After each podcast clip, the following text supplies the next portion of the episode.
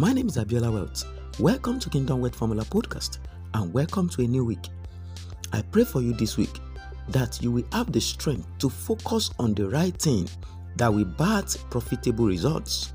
You will no longer waste your time and money on things that will only waste your time and resources but will not profit you. In Jesus' mighty name. Amen. Today we continue in our teaching series captioned Inheritance, Reception and Retention of Financial Legacy.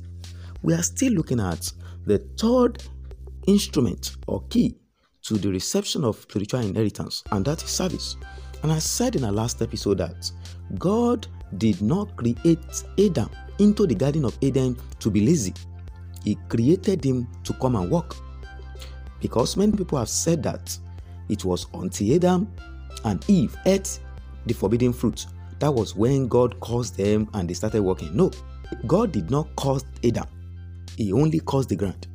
And before that time, God has already placed a judgment on Adam if peradventure he eats the forbidden fruit. He said if he eats it, he will die. That is not where we are going today. Let's focus on where we are going. Now, from the book of Genesis, chapter 1, verse 26, which reads, And God said, Let us make man in our image, after our likeness, and let them have dominion over the fish of the sea and over the fowl of the air. The scripture in this place expressed one of the major reasons why God created man. And that reason is to have dominion. He said, Let them have dominion. To have dominion. So, when God said man should be created so that they can have dominion, this word dominion is not a small word, it's a service word.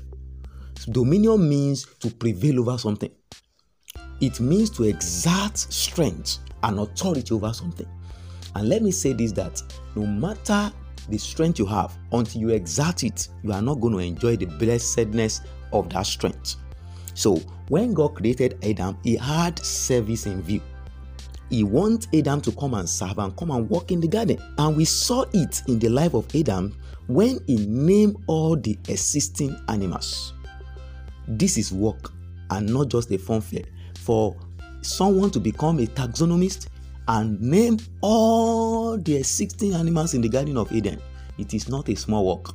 That is dominion. So we continue from here in our next episode. God bless you. Stay connected.